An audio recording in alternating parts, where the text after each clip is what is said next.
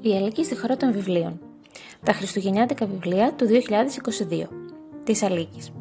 Όπως κάθε χρόνο, έτσι και φέτος, έχω πολύ πολύ υψηλές προσδοκίες για τα αναγνώσματά μου πριν, κατά τη διάρκεια και μετά τα Χριστούγεννα.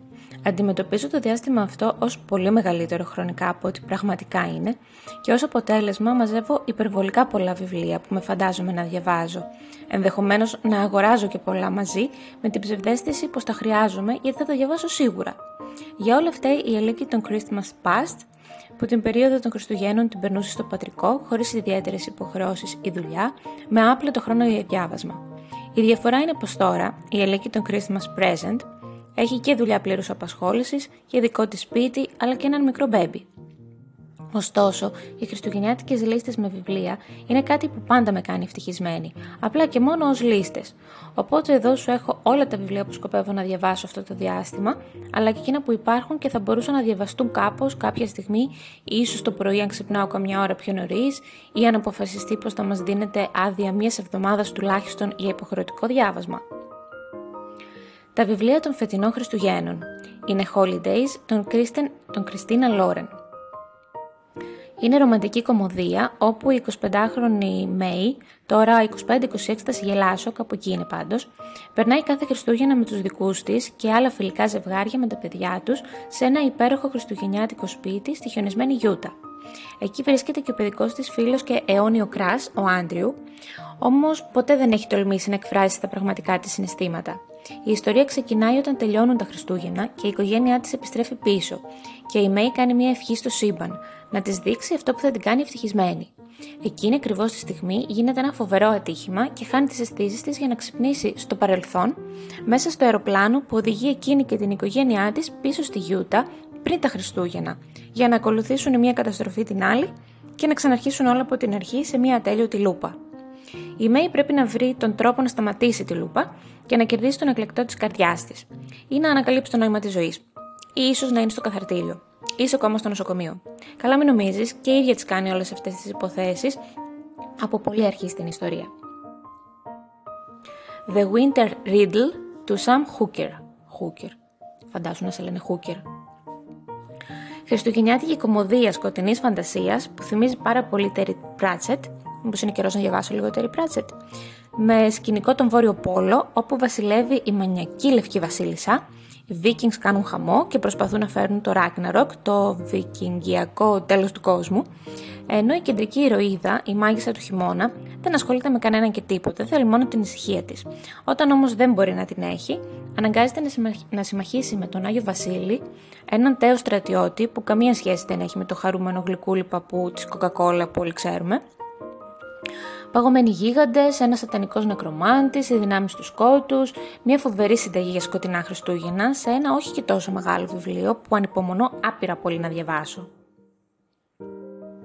Μία μέρα το Δεκέμβρη της Τζόση Σίλβερ κυκλοφορεί από τις εκδόσεις Κλειδάριθμος. Άλλο ένα ανάλαφρο βιβλίο, υποθέτω ρομαντική κομμωδία.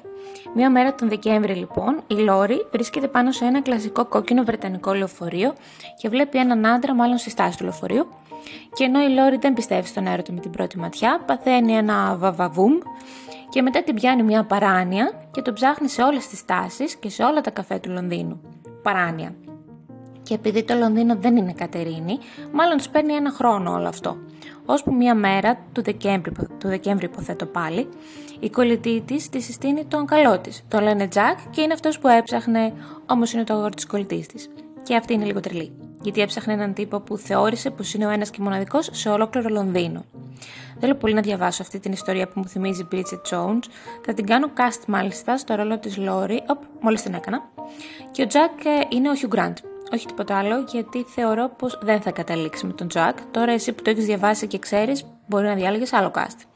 Η κολλητή τη, δεν ξέρω, η Μισελ Ντόκερη. Η Lady από τον Downton. Ορίστε έτοιμο το βιβλίο. Βιβλία που είναι στο ραντάρ μου, αλλά όχι στα ράφια μου. Μικρά πράγματα σαν και αυτά της Claire Keegan μόλις έχει κυκλοφορήσει από τις εκδόσεις Μετέχμιο.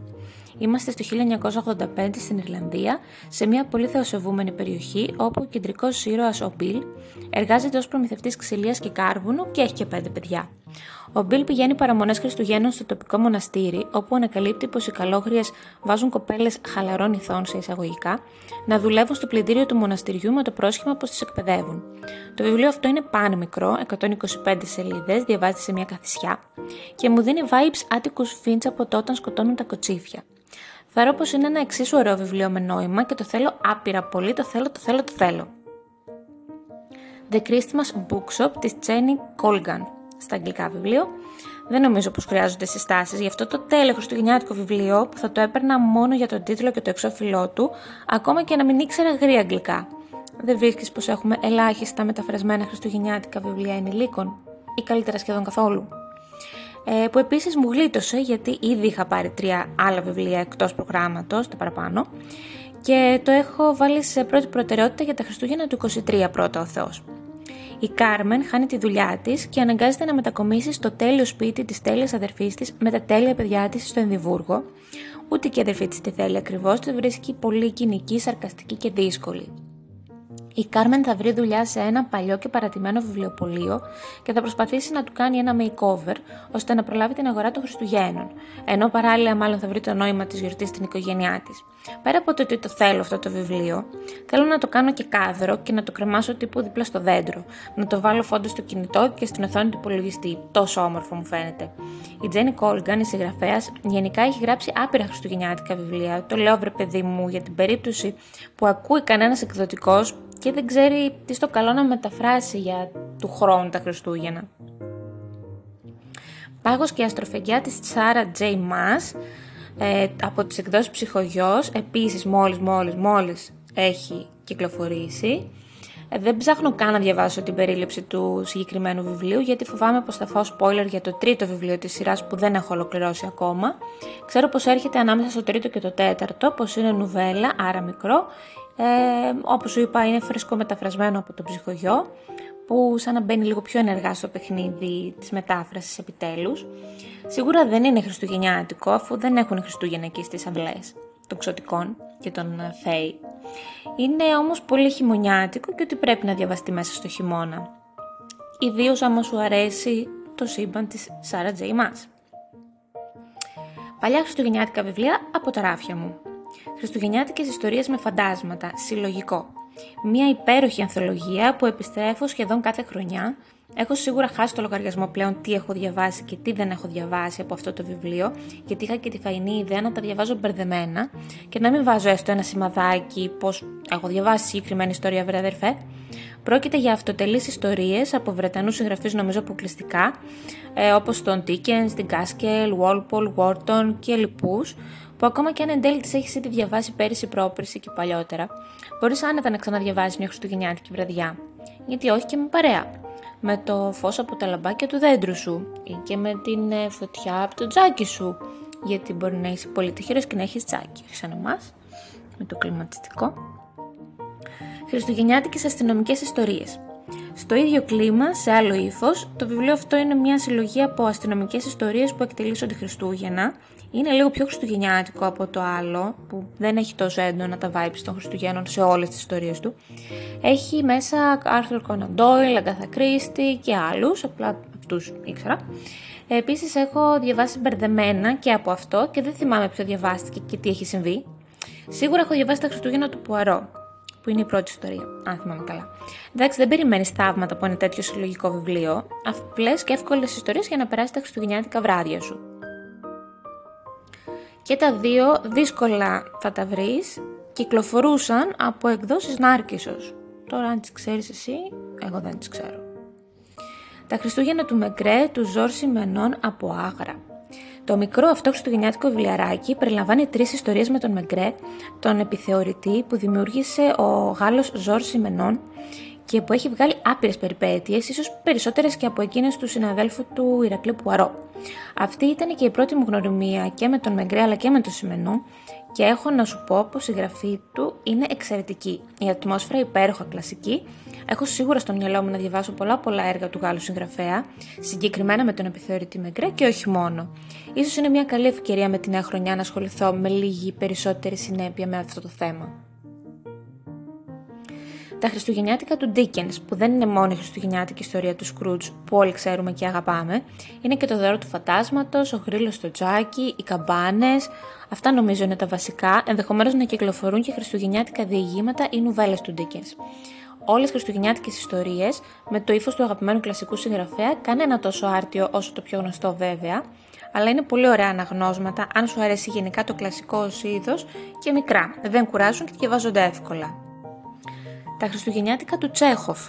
Άλλη μια μικρή συλλογή με ιστορίες είναι αυτή που κάποια περασμένα Χριστούγεννα πήρα από εφημερίδα. Περιλαμβάνει πέντε ιστορίες από τα Ρώσικα Χριστούγεννα του Τσέχοφ, που δεν έχω ξαναδιαβάσει.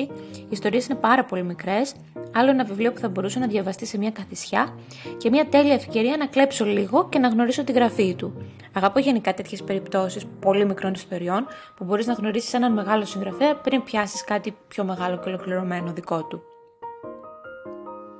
Νοσφαιράτου του Τζο Χιλ. Ο Ιος Κίνγκ, με το ψευδόνυμο Τζο Χιλ, έγραψε αυτό το βιβλίο τρόμου που έχει διαβάσει η Ιφηγένεια και αγαπήσει. Είναι ένα τούβλο όπου ένας supernatural κακοποιός, ο Charles Manx, απαγάγει παιδιά και τα πηγαίνει με το αυτοκίνητό του που έχει την ταμπέλα νοσφαιράτου στον Χριστουγεννότοπο, εξού και το Χριστουγεννιάτικο. Μόνο ένα παιδί έχει λιτώσει από εκεί, η Βικτόρια, που ενήλικη πλέον έρχεται αντιμέτωπη με το μεγαλύτερο παιδικό της φόβο τον Charles Max, μάλλον. Το βιβλίο μου το έκανε δώρο κάποτε η Σοφία από το Λονδίνο, τότε ήταν η Σοφία από την Κατερίνη ή η Σοφία Σκέτο βασικά.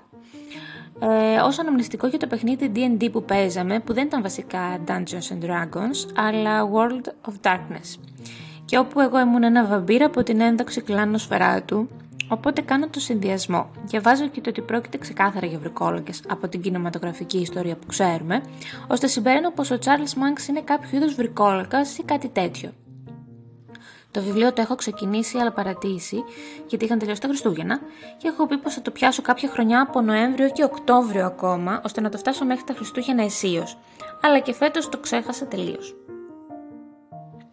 Βιβλία που δεν είναι Χριστουγεννιάτικα, αλλά τα διαβάζω Χριστούγεννα. Νάρνια. Διάβασα το πρώτο βιβλίο της Νάρνια, τον ανεψιό του μάγου, κάποια πολύ παλιά Χριστούγεννα. Παλιά μεν, αλλά μετά το 11 που τελείωσε το πανεπιστήμιο σίγουρα. Ένα παιδικό παραμύθι άψογα γραμμένο και για μεγαλύτερες ηλικίες, που σου θυμίζει ακριβώς εκείνα τα βιβλία που διάβαζες παιδί. Έπειτα αγόραζα σιγά σιγά και άλλα βιβλία της σειράς, σύνολο είναι 7, και έχω φτάσει φέτος, με κάποια κενά ενδιάμεσα σίγουρα, ε, σε χρονιές, όχι σε βιβλία, στο πέμπτο βιβλίο, τον Ταξιδιώτη της Αυγής. Ο Ταξιδιώτης της Αυγής είναι το όνομα του πλοίου του πρίγκιπα Κασπιανού. Ε, Συνεπώς το βιβλίο καθόλου χειμερινό και χριστουγεννιάτικο δεν το λες. Όπως ας πούμε το λιοντάρι Μάγισσα και η Ντουλάπα που είναι άκρος χριστουγεννιάτικο. Είναι εντελώς και απολύτως θαλασσινό. Όμως η παράδοση θέλει την άρνια να διαβάζει τη Χριστούγεννα όπως και να έχει. Να σου πω την αλήθεια όμως, Σήμερα κάποια από αυτά τα βιβλία δεν τα θυμάμαι σχεδόν καθόλου. Το πέμπτο αυτό βιβλίο είναι και το τελευταίο που μεταφέρθηκε στον κινηματογράφο με τον Ben Barnes στο ρόλο του Κασπιανού, σε μια πολύ όμορφη φάση του. Ποια φάση του δεν είναι όμορφη, με ρωτάς. Σίγουρα αυτή με το μουσι είναι από τις καλύτερες. Αρτέμι Φάουλ. σω επειδή ο Αρτέμι Φάουλ πάντα μου θυμίζει Χάρι Πότερ στο πιο φαν του.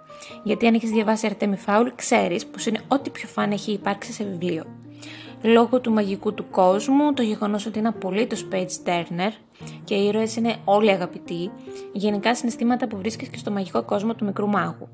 Το κακό με τον Αρτέμι Φάουλ είναι πως από τα 8 νομίζω βιβλία που έχουν βγει είναι μεταφρασμένα μόνο τα 6, δεν βάζω καν κάτι ενδιάμεσα μικρά που είχαν βγει και ο ψυχογιός δεν φαίνεται να ψήνεται να προχωρήσει στα υπόλοιπα, ώστε να κλείσει σωστά και όμορφα αυτή η σειρά. Σε αναζήτησή μου για τις αγγλικές εκδόσεις δυσκολεύτηκα επίσης, οπότε έχω κολλήσει σε αυτή την σειρά δυστυχώς και δεν έχω βρει λύση μέχρι στιγμής. Cormoran Strike Ίσως να φταίει η ανάγκη να διαβάζω Harry Potter για άλλη μια φορά, όμως έχω συνδυάσει και αυτά τα βιβλία της Rowling που καμία σχέση δεν έχουν με μαγεία, με τις γιορτές. Μάλλον θα φταίει το Λονδίνο, η Ομίχλη, το Μυστήριο ή πολύ πολύ απλά η γραφή της Rowling που μου θυμίζει κάποια Χριστούγεννα που διάβαζα Harry Potter. Βέβαια, ο Cormoran Strike δεν είναι Harry Potter ούτε λίγο. Το βιβλίο δεν έχει μαγεία, ούτε κατά λάθος, αλλά είναι το ύφος, η γνώριμη γραφή, το Λονδίνο. Αν λοιπόν υπάρχει κάποιο πιο καινούργιο βιβλίο της σειράς αυτής, αγαπώ να το διαβάζω μέσα στις γιορτές. Βλέπεις πως εν κατακλείδη εγώ Harry Potter θέλω να διαβάσω τα Χριστούγεννα και πολλά από τα παραπάνω είναι υποκατάστατα. Θα έρθω σύντομα κάποια Χριστούγεννα που θα διαβάσω πάλι απλά Harry Potter. Τα φετινά, που κατά πώ φαίνεται θα κρατήσουν μερικούς μήνες και όχι λίγες ακόμη μέρες, αυτά έχω στο πρόγραμμά μου, κυρίως τα πρώτα τρία. Αλλά και ιστορίες από τα συλλογικά, την άρνια και αν μπορέσω και αποκτήσω το μικρό βιβλίο της Κίγκαν, θέλω πολύ να το διαβάσω σε μία μέρα μέσα στις γιορτές. σω μία μέρα η Αλίκη των Christmas Yet to Come να μπορέσει πράγματι να διαβάσει όλα τα βιβλία που ονειρεύεται κάθε χρόνο. Εσύ τι Χριστουγεννιάτικο διαβάζεις τις φετινές γιορτές, ποιο από τα παραπάνω έχεις διαβάσει ή θα ήθελες να διαβάσεις; Και κυρίως πες μου, ποιο είναι το πιο πιο πιο πιο πιο πιο πιο Χριστουγεννιάτικο βιβλίο όλων των εποχών για σένα, που μπορεί να μην είναι απαραίτητα Χριστουγεννιάτικο; Σε ευχαριστώ που με άκουσες.